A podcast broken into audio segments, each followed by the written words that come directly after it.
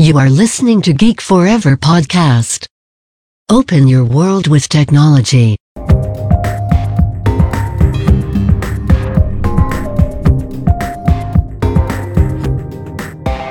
This is Geek China. สวัสดีค่ะ ขอต้อนรับเข้าสู่รายการ Geek China รายการที่จะมาเล่าสาระความรู้เกี่ยวกับประเทศจีนในหลากหลายแง่มุมนำรายการโดยพิมพ์ขวัญอดิเทพสถิตค่ะ เรามาเจอกันใน EP ที่ 30 แล้วนะคะ ก็ยังคงอยู่ในซีรีส์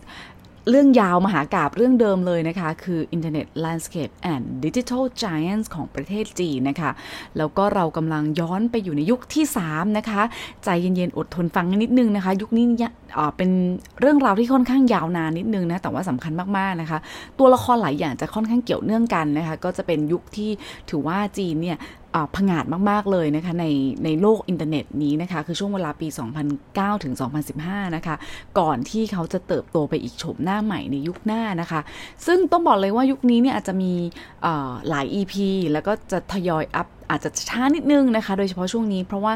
พิมพ์ขวัญเองมีจัดรายการนะคะเป็นตอนพิเศษนะคะใน SCB TV นะคะ ชื่อว่า Shining China นะคะ ซึ่งในเดือนนี้นะคะเดือนพฤษภาคมนะคะ ก็เป็นเดือนที่เราต้องกลับมาล็อกดาวน์เนาะที่ผ่านมาเราก็เลยมีการ ถ่ายทอดนะคะออยู่ประมาณ 3 EP ด้วยกันนะคะ ก็ลองไปติดตามฟังกันได้นะคะ ในช่อง SCB TV นะคะ ที่ SCB Facebook Page แล้วก็ YouTube นะคะ ก็เรื่องราวที่พิมพ์ขวัญจะมาอัปเดตนะคะ ใน SCB TV เนี่ย จะมีหลากหลายมิติเลยนะคะ ไม่ใช่แค่ธุรกิจอย่างเดียวนะ จะมีหลายด้าน อยากทราบว่าเป็นอย่างไรไปฟังกันได้นะคะ เรากลับเข้ามากันนะคะใน China Talk Podcast ของเราค่ะ ก็ EP ที่แล้วเนาะ EP ที่9เนี่ยเราก็เกริ่นไปแล้วนะว่าออรอบนี้เราจะมาเล่าเรื่องไอฉีอี้อ่าซึ่งไอฉีอี้เนี่ย เอ๊ะ ยังอยู่ในป่ายตู้ไม่ใช่หรอ แล้วจะมาเล่าไอฉีอี้ทำไมเนาะก็ต้องบอกเลยนะคะว่าก็ยังเกี่ยวเนื่องกับ iQIYI เอ๊ะ Baidu อยู่นะคะ ซึ่งเป็นเจ้าพ่อ Search Engine ในจีนนะคะ แต่เดี๋ยวเราจะมาฟังกันว่าเกี่ยวข้องอย่างไรนะคะ ถ้าพูดถึงไอฉีอี้นะคะ เราอาจจะเคย คุ้นหูบ้างแหละเนาะแบบในโดยเฉพาะในเมืองไทยนะ เพราะว่าตอนนี้เขากำลังรุกตลาดไทยอย่างหนักเลยนะคะไอชีอีเนี่ยเป็นแพลตฟอร์มสตรีมมิ่งหนังและวิดีโอชื่อดังของประเทศจีนเลยนะคะ ซึ่งก็เป็นแพลตฟอร์มที่สามารถมีทั้ง Original Content นะคะ หรือว่า User Generated Content นะคะ หรือว่าเรียกสั้นๆว่า UGC นะคะ หรือว่าเป็น Partner Generated Content นะคะ หรือว่าแบบซื้อลิขสิทธิ์มาตรงนี้นะคะ ความเป็นมาของไอชีอีนี้เป็นอย่างไรนะคะ เดี๋ยววันนี้จะเล่าให้ฟังนะคะ เราก็กลับไปสู่เรื่องของการตั้งต้นนะ แน่นอนแล้วก็เราจะเริ่มจากการเล่าของ Founder ขึ้นมานะคะไอชีอีเนี่ยก่อตั้งโดยนายกงหยู่นะคะ เมื่อวันที่ 22 เมษายนปี 2010 ที่กรุงปักกิ่งนะคะ บริษัทที่เขาต่อตั้งนะคะ ก็ชื่อว่าเป่ยจิ้งฉีอี Century Science and Technology นะคะ หรือว่าฉีอี Century นะคะ ก็นายกงอยู่เนี่ยบอกเลยว่าเขาจบปริญญาตรีโทเอกในด้าน Automation Control จากมหาวิทยาลัยชิงขวานะคะ ซึ่งชิงหวาเนี่ยต้องบอกเลยว่าเป็นมหาวิทยาลัยอันดับต้นๆของประเทศจีนเลยก็ว่าได้นะคะ ซึ่งประวัติการทำงานของเขาเนี่ยก่อนที่จะมา ก่อตั้งไอฉีอีในปัจจุบันนะคะ ก็เป็นมีประวัติการทำงานที่ถือว่าค่อนข้างน่าสนใจมาก ๆ เลยนะคะ ก็ก่อนหน้านะคะเขาก็จะดำรงตำแหน่งถึง President นะคะ แล้วก็ Chief Operating Officer นะคะ ในบริษัท Mobile Internet Service provider รายหนึ่งเลยนะคะ แต่ว่าก่อนหน้านั้นนะคะเขายังทำเขาเคยทำงานในตำแหน่ง ตั้งแต่ Vice President นะคะ Senior Vice President นะคะ COO ที่ sohu.com ด้วยนะคะ ตั้งแต่ช่วงปี 2003 ถึง 2008 นะคะ แต่ว่าก่อนโซหูเนี่ยเขาเป็น founder แล้วก็เป็น CEO ของเว็บไซต์ค้นหาอสังหาริมทรัพย์ที่ครั้งหนึ่งนะคะเคยใหญ่ที่สุดในประเทศจีน แล้วก็ถูกขายไปให้กับใครคะโซหูนั่นเองเนาะแล้วเขาก็เลยกลายไปทำงานที่โซหูนะคะ แต่สุดท้ายนะคะเขาก็ก่อตั้งบริษัทของเขาได้สำเร็จอีกครั้งหนึ่งนะคะ ที่ชื่อว่าไอ้ฉีอี้นะคะ แล้วก็ดำรงตำแหน่งเป็น CEO แล้วก็ Director นะคะ ที่ดูแลด้านยุทธศาสตร์แล้วก็ ภาคปฏิบัติทั้งหมดเลยนะคะ แต่ต้องบอกอย่างที่บอกนะคะ คือคือไอฉีอี้เนี่ยไม่ได้ชื่อแบรนด์นี้มาตั้งแต่แรกเริ่มเนาะเขาใช้คำว่าฉีอี้นะคะ แล้วค่อยมาเปลี่ยนเป็นไอฉีอี้แล้วก็เปลี่ยนแบรนด์โลโก้ใหม่ทั้งหมดอย่างที่เราเคยเห็นผ่านหูผ่านตาผ่านตาอย่างทุกวันนี้นะคะ เมื่อวันที่ 26 พฤศจิกาปี 2011 ค่ะ แล้วมาเกี่ยวกับป่ายตู้ได้ยังไงนะคะก็เพราะว่า 1 ปีต่อมาเนี่ยป่ายตู้เนี่ยลงทุนในไอชีอีนะคะก็ในวันที่ 2 พฤศจิกาปี 2012นะคะป่ายตู้ได้ซื้อหุ้นนะคะผู้ที่อยู่ผู้เป็นนายทุนอยู่เบื้องหลังไอชีอีนั่นแหละ และสุดท้ายก็กลายมาเป็นผู้มีกรรมสิทธิ์ร้อยเปอร์เซ็นต์เลยนะคะ แล้วก็เอาไอชีอีเนี่ยเป็น subsidiary ของป่ายตู้นั่นเองค่ะ ปี 2013 นะคะ ช่วงวันที่ 7 พฤษภาคมนะคะ ก็ไป่ตู้นะคะ ก็ซื้อธุรกิจกิจการ วิดีโอออนไลน์ออนไลน์ของ PPS Stream นะคะ ซึ่งเป็น P2P Streaming Network นะคะ เป็นจำนวนถึง 370 ล้านดอลลาร์สหรัฐนะคะ ซึ่งในปี 2010 นะคะ ในไตรมาสที่ 3 นะคะ PPS เนี่ย มีส่วนแบ่งการตลาดนะคะ อยู่ที่ 8.9%นะคะ รอง เป็นอันดับ 3 นะ รองจากโยคู่และก็ถูโตนะคะ หลังจากที่เขาเข้าซื้อกิจการนะคะหรือว่า acquisition ที่ PPS เนี่ยนะคะ ก็เอา PPS เนี่ยมาอยู่ภายใต้ iQIYI อีกทีหนึ่งนะคะเอาง่ายๆว่าเป็นซับแบรนด์ของ i อ e นะคะ 17 กรกฎาคมปี 2014 นะคะ i อ e ก็ลอนช์นะคะแผนกใหม่เลยนะคะ ซึ่งเป็นแผนก film production ของตัวเองนะคะ ที่ชื่อว่า iQIYI Motion Pictures นะคะ โดยมีหน้าที่ร่วมมือกับโปรเจกต์ต่างประเทศอีกมากมายเลยนะคะ ไม่ว่าจะเป็นการซื้อเข้ามาเผยแพร่หรือว่ามาร่วมผลิตนั่นเองนะคะ หลังจากนั้นนะคะต้องบอกเลยว่าการร่วมมือของไอชีอีกับ ตลาดนานาชาติเนี่ยก็โหเกิดขึ้นอย่างแข่งขันเลยนะคะ ไม่ว่าจะเป็น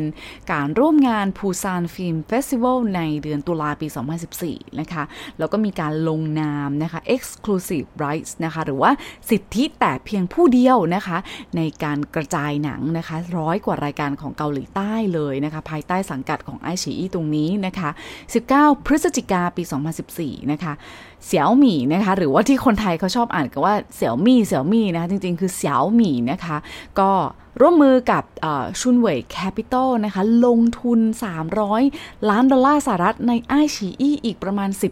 10-15%ด้วยนะคะ ในขณะที่ Baidu ก็ลงทุนเพิ่มอีก 100ดอลร้อยล้านดอลลาร์สหรัฐนะคะ แล้วก็ครองหุ้นอยู่ที่ประมาณ 80%ค่ะธันวาคมปี 2014 นะคะ Chief Content Officer นะคะของ i อ e เขาก็บอกว่า เขาจะต้องการรุกหนักนะคะกว่า 2 เท่าตัวในการผลิต Original Content นะคะในปี 2015 ให้ได้นะคะ คืออย่างน้อยเนี่ยจะต้องมี 30 เรื่องมี 500 EP นะคะ เมื่อเปรียบเทียบกับปีก่อนหน้านะคะ หรือว่าปี 2014 นี่แหละนะคะ ซึ่งมีอยู่ประมาณ 13 เรื่องด้วยกันนะคะ ปี 2015 ค่ะ เขาก็เลยซื้อลิขสิทธิ์นะคะสตรีมมิ่งถึง 8 รายการ entertainment วาไรตี้โชว์ชื่อดังในเอเชียมากมายเลยนะคะ อาทิ Running Man ของเกาหลีใต้นะคะไอชีอีนี่ต้องบอกเลยว่าจะมีการพัฒนาแล้วก็ทำอะไรบ้างนะคะ ในอนาคตในยุคหน้านะ ก็จะมาเล่าให้ฟังอีก แต่ว่าจะต้องบอกก่อนเลยค่ะว่า ถ้าพอนึกถึงไอชีอีเนี่ยหลายหลายคนจะชอบเปรียบเปรยว่าเอ้ไอชีอีคือ Netflix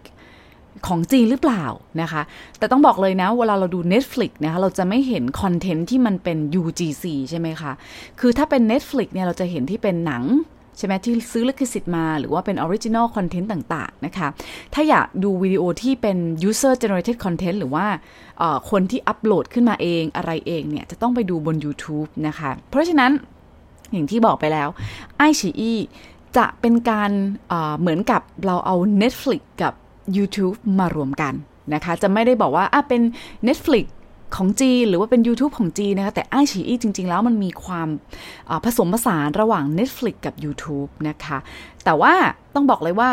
มันจะต้องเป็นเวอร์ชันจีนอย่างเดียวนะนะคะ เพราะว่าถ้าเป็นเวอร์ชันจีนเนี่ย มันก็จะมีอย่างที่บอกหลากหลายเยอะมากเลย ถ้าใครสามารถอ่านภาษาจีนได้ฟังภาษาจีนได้เนี่ยต้องลองโหลดไอชีอีแบบเวอร์ชันจีนเข้าไปดูนะคะ เพราะว่ามันมีเยอะมากๆแม้แต่ live streaming broad broadcast เกม ออนไลน์ วรรณกรรมแอนิเมชัน social platform UGC อะไรอีกมากมายเลยนะคะ แต่ในตลาดไทยที่เราเห็นเวลาเราดาวน์โหลดนะคะ ก็พิมพ์ผ่อนจะมีทั้ง 2 เวอร์ชันเลย คือทั้งแบบจีนและแบบไทย แบบไทยเนี่ยยังมีเขาเรียกว่า feature หรือฟังก์ชันต่างๆ ที่ยังไม่เหมือนจีนนักนะคะ ก็ของไทยเนี่ยจะเป็นลักษณะ เปรียบเหมือน Netflix เลยค่ะ ก็คือดูได้อย่างเดียวคือดูหนังไม่ก็รายการโชว์ที่เป็น Original Content หรือว่า PGC ที่ว่าซื้อลิขสิทธิ์มานะคะ หรือว่าไป partner มาแบบนี้เป็นต้นนะคะ เพราะฉะนั้นเนี่ย ถ้านึกถึงไอฉีอีในบ้านเรานะ อ่า ก็จะมีคู่แข่งที่เราเสามารถนึกออกนะ ก็คือลุกหนักเหมือนกันเลยในปัจจุบันคือ VTV ใช่ไหมคะ ซึ่งถ้าเรารู้เบื้องลึกเบื้องหลังของไอชีอีไปแล้วเมื่อกี้เราบอกไปแล้วว่าก๊กป่ายตู้ใช่ไหมคะ เบื้องหลังของ VTV คือใครหลายคนเขา น่าจะเดาได้เนาะถ้าเป็นแฟนรายการเราที่ฟังกันมาถึงขนาดนี้นะคะ ก็คือ WeChat ใช่ไหมถ้านึกถึง VTV ก็คือ WeChat แล้วภายใต้เบื้องหลัง WeChat คืออะไร Tencent นั่นเองนะคะ ซึ่งเป็นเจ้าพ่อโซเชียลมีเดียของจีนนะคะ ก็ขนาดในประเทศไทยเนี่ยก็ยังลงแข่งกันยังลงแข่งขันกันยังดุเดือดขนาดนี้ แล้วประเทศจีนจะเหลืออะไรใช่ไหมคะ ก็น่าจะเดาทางกันได้เนาะก็เล่าไปโผหลาย EP แล้วนะคะก๊กใหญ่ ๆ ของจีนเนี่ย คือไม่สู้กันก็เป็นเรื่องที่ผิดปกตินะคะ แล้วเขาก็สู้กันทุกสนามจริง ๆ นะคะ ไม่ว่าจะเป็นตั้งแต่โซเชียลอีคอมเมิร์ซนะคะไปจนถึง search streaming video เลยนะคะ เพราะฉะนั้น Tencent อย่างที่บอกมี Tencent TV มี Tencent Video ใช่ไหมคะอาลีบาบานะคะ ก็ลงทุนซื้อกิจการค่ะ เขา ไม่ได้สร้างขึ้นมาเองนะ แต่เขาก็ลงทุนซื้อกิจการมาครอบครองเลยนะคะ ซึ่งก็คือ Youku Tudou นะคะ เพื่อที่จะขยายธุรกิจในด้าน media ตรงนี้นะคะ แต่ว่าโยคูถูโต้เนี่ยเรื่องราวของเขาเนี่ยจะพิเศษหน่อยนะคะ เพราะว่าเดิมทีเขาก็เป็นบริษัทที่ตั้งขึ้นมาแบบเป็น entity แยกเลยนะคะ แต่ว่าสุดท้ายก็มาซื้อโดยอาลีบาบา แต่ว่าเรื่องนี้เราจะไปเล่า อีกครั้งหนึ่งนะคะใน EP แยกของเขาเพราะว่ารายละเอียดก็จะมีค่อนข้างเยอะนะคะไปตู้ก็เหมือนกันนะคะ เขาก็มีความพยายามอย่างมากในการลงทุนด้านออนไลน์มีเดียนะไม่ใช่แค่ Search Engine อย่างเดียว ไม่ใช่แค่ทำแผนที่อย่างเดียวนะคะ ก็เรื่องของ online video เนี่ยก็เป็นกลยุทธ์ที่สำคัญของเขาเช่นเดียวกันนะคะ เพราะว่าอย่างที่บอกเขา acquire ทั้ง i อ e แล้วก็ PPS TV Stream เมื่อกี้ที่เล่าไปแล้วนะคะ การขยาย portfolio ในด้านของ video streaming ของ Baidu เนี่ย เพื่อที่แสดงให้เห็นว่า Baidu เนี่ยกำลังที่จะ positioning ตัวเองให้ dominate ในหน้าจอถึงทั้งสองประเภทเลย หน้าจอแรกคือหน้าจอ mobile phone ใช่ไหมคะอย่าลืมว่ายุคนี้เราอยู่ภายใต้ของอยุคที่มีการเปลี่ยนผ่านเป็น mobile internet ใช่ไหมคะะตัวขับเคลื่อนสำคัญคือ mobile สมาร์ทโฟนนี่แหละนะคะ และอีกอันก็คือสมาร์ททีวีค่ะ ซึ่ง 2 จอนี้นะคะ ก็กำลังเติบโตหนักมาก ๆนะคะ ในประเทศจีนในยุคนั้นนะคะ จากข้อมูลของ iResearch นะคะ จนถึงตุลาปี 2014 นะคะ iQIYI แล้วก็ PPS เนี่ย มียอดผู้ชมนะคะ รวมกันในมือถือนะคะกว่า 200 ล้าน viewer เลยทีเดียวนะคะผู้ชมแต่ละคนนะคะ ดู content เนี่ยเฉลี่ยประมาณ 230 นาทีนะคะธันวาคมปี 2014 นะ ต้องบอกเลยว่ามีผู้ใช้งานกว่า 800 ล้าน เครื่องนะคะที่ลง mobile app นะคะของ i อ e นะคะซึ่งอพอพูดถึง mobile app ตรงนี้นะคะเขาก็จะรวมเอา i อ e แล้วก็ PPS เข้าไปด้วยนะคะไปคิดด้วยนะคะ ซึ่งมาดูแล้วนะคะจากพฤติกรรมนะคะก็จะพบว่า traffic นะคะทั้งหมดเลยนะคะคิดแล้วนะคะ 63%มาจาก mobile traffic นะคะก็แน่นอนเลยว่าผู้ที่ใช้งานนะคะของมือถือเนี่ย ก็จะเป็นสัดส่วนที่ค่อนข้างสูงมาก ๆ เลยทีเดียวนะคะ จากข้อมูลของ e-marketer นะคะ ก็ยังพบว่าอัตราการเจาะตลาดนะคะ โดยดูจากยอด subscription นะคะของ over the top นะคะ ในปี 2014 นะคะโยคูแล้วก็ถูโต้เนี่ยนะคะตอนนั้นนะอย่าบอกอต้องบอกเลยนะคะว่ามาเป็นอันดับหนึ่งนะคะโยทูโยคู่ถูโต้นะคะ30.6%นะคะและตามมาด้วยไอฉีอีนะคะอยู่ที่ 22.9%นะคะแล้วอันดับ 3 ตกมาเป็นของใครเอ่ย Tencent Video นะคะอะแต่ว่าต้องบอกเลยนะคะว่าตอนนั้นในปี 2014 นะคะ โยคู่แล้วก็ถูโต้เนี่ยยังไม่ได้อยู่ภายใต้ก๊กอาลีบาบานะนะคะเขาก็ค่อยมาถูกซื้อในปี 2015 นะคะ ซึ่งเดี๋ยวเราจะเล่าให้ฟังกันใน EP ของโยคูตุโตนะคะอะพอมาพูดถึง OTT เมื่อกี้พิมพ์ผันหลุดคำศัพท์เฉพาะขึ้นไปนะคะ OTT เนี่ยนะคะก็ย่อมาจาก over the top นะคะทีวีซึ่งหมายถึงบริการที่เราสามารถรับชมทั้งภาพยนตร์ซีรีส์นะคะแล้วก็คอนเทนต์ต่างๆ ผ่านแพลตฟอร์มอินเทอร์เน็ตนะคะมีทั้งรูปแบบ subscription ใช่ไหมคะ ก็คือการจ่ายค่าบริการรายเดือนหรือว่ารายปีนะคะ และแบบ AVOD นะคะ หรือว่า Advertising Video on Demand นะคะ หรือว่าให้ดูฟรีนั่นแหละนะคะ แต่มีโฆษณาด้วยแบบนี้นะคะ ซึ่งไอชีอีนะคะกลายเป็นแอปที่เป็น free download นะคะ ที่ได้รับความนิยมมากที่สุดเลยใน Apple Store ในปี 2015 เหตุผลนะคะ ที่เขาได้รับความนิยมสูงมากเลยคืออะไร นั่นก็คือการทำคอนเทนต์เองค่ะ ก็คืออย่างที่เราเข้าใจกันในปัจจุบันเป็นภาษาปัจจุบันคือ original นั่นเองนะคือการทำผลิต original content ของตัวเองนะคะ ไม่ซื้อลิขสิทธิ์มานะคะ ก็เป็น self produced content แบบนี้นะคะ 3 กรกฎาคมปี 2015 นะคะไอชีอีเขาได้ปล่อยซีรีส์ที่เขาทำเองเนี่ยแหละค่ะ ที่ชื่อว่า uh, The Lost Tomb นะคะ หรือว่า เต้ามู่ปีจี้นะคะซึ่งเป็นภาษาไทยก็จะแปลว่าบันทึกจอมโจรแห่งสุสานนะคะ ให้กับ subscriber ที่ยอมจ่ายเงินนะคะ เพื่อที่จะดูได้ทั้งเรื่องนะคะ มียอดดาวน์โหลดนี่ต้องบอกเลยว่าจำนวนมหาศาลมากที่เขายอมจ่ายเงินนะคะ subscription เพื่อดูหนังเรื่องนี้นะคะ ต้องบอกเลยว่ามียอด user ที่กดคลิกใน episode ของ The Lost Tomb ตรงนี้นะคะ มากกว่า 160 ล้านครั้ง ภายใน 5 นาทีหลังจากที่ EP ปล่อยมานะคะ แล้วก็ The Lost Tomb เนี่ยมีคนดูแล้วกว่า 1,000 ล้านครั้งนะคะ เพราะฉะนั้นต้องบอกเลยว่าก็ถือว่าเป็นกลยุทธ์ที่สำคัญมาก ๆ เลยนะคะ แล้วก็เป็นการพลิกเกมนะคะของตลาด วิดีโอออนไลน์ของจีนได้อย่างดีมาก ๆ เพราะว่าสิ้นสุดยุคนี้คือปี 2015 นะคะ น่าสนใจมาก ๆ เลยคือเมื่อกี้ที่บอกไปใช่ไหมคะว่าไอชีอีเนี่ยมีส่วนแบ่งการตลาดเป็นอันดับ 2 อยู่ที่ 22.9%ใช่ไหมคะ แต่พอสิ้นสุดปี 2015 นะคะไอชีอีแซงโด่งไปเลยค่ะ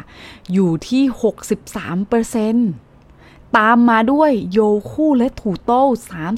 34.7%ค่ะ แล้วสุดท้ายอันดับที่ 3 ก็ยังเป็นเหมือน เป็นอันตำแหน่งเดิมนะคะ คือ Tencent Video นะคะ แต่ก็มีการเติบโตที่สูงมากเช่นเดียวกันค่ะ ก็คืออยู่ที่ 31.5%ค่ะ เพราะฉะนั้นนะคะยุคหน้านะคะสงครามหน้าจอเนี่ยก็ถือว่าเป็นการแข่งขันที่ก็ยังคงดุเดือดเผ็ดมันอยู่นะคะ ต้องบอกเลยว่ารู้คำตอบแหละว่าใครจะเป็นผู้นำเนาะแต่ว่าเราอาจต้องมาติดตามในรายละเอียดต่อไปนะคะ เพราะต้องบอกเลยว่า คือยุคหนึ่งนะคะ เขาเคยเป็นผู้นำมาก่อน แต่ว่าเราก็อาจจะไม่เห็นเขาแล้ว ในอีกยุคหนึ่งก็ได้นะคะ ถ้าคุณไม่มีการพัฒนาแล้วก็ปรับตัวออย่างตลอดเวลานะคะ แล้วก็อย่างมีกลยุทธ์นะคะ ดังนั้นนะคะก็การพลิกลำดับก็ถือว่าเป็นเรื่องที่ค่อนข้างน่าสนใจนะคะ แล้วก็ต้องน่าติดตามต่อๆไปนะ เพราะว่าเดี๋ยวทาง China Talk จะทยอยมาอัปเดต นะคะ ต่อไป แต่อย่างไรค่ะ เรามาดูก่อนนะคะว่าจากการที่ไอชีอีเนี่ยเติบโตแบบก้าวกระโดดมากเลยภายในยุคนี้นะคะเขาทำกำไรได้ไหมอย่างไรนะคะ แล้วเขามีรูปแบบการทำไรายได้อย่างไรใช่ไหมคะไอชีอีก็คงจะเหมือนกับทั่ว ๆ ไปแหละ ก็คือเป็นรูปแบบการดำเนินการที่ระบุไปแล้วเนาะเป็น freemium ใช่ไหมคะ ก็คือว่าให้ผู้ชมเนี่ยสามารถดูฟรีได้แบบ limit นะคะ หรือมีโฆษณานะคะ จริง ๆ คือถ้าอยากดูแบบไร้โฆษณาเลยก็ต้องจ่ายเงินนั่นเองนะคะ ก็ใครอดทนดูโฆษณาได้ก็ไม่ต้องจ่ายก็ไม่เป็นไรนะคะ ซึ่งกงหยู่นะคะ ซึ่งเป็น founder หรือ CEO ของไอชีเมื่อกี้นะคะ ที่เคยเล่าไปแล้วนะคะ เขากล่าวว่าการให้การเข้าถึงนะคะ หรือว่า access ในรูปแบบที่เป็น content premium นะคะ กับเพจ subscriber นะคะ ถือเป็น new frontier เอ่อ new frontier เลยนะคะ หรือว่าเป็นแบบพรมแดนใหม่ ในอุตสาหกรรมออนไลน์วิดีโอนะคะเพราะว่าอะไรความสำเร็จเมื่อกี้เราบอกไปแล้วนะคะ อย่าง case study เรื่องของ The Lost Tomb นะคะก็พิสูจน์ให้เห็นเป็นที่ประจักษ์ได้แล้วนะคะว่ามันมี potential มหาศาลมากเลยนะคะของกับการที่ user ยอมจ่ายเงิน เพื่อบริการ subscription เพื่อดูหนังที่ดีๆ เรื่องหนึ่ง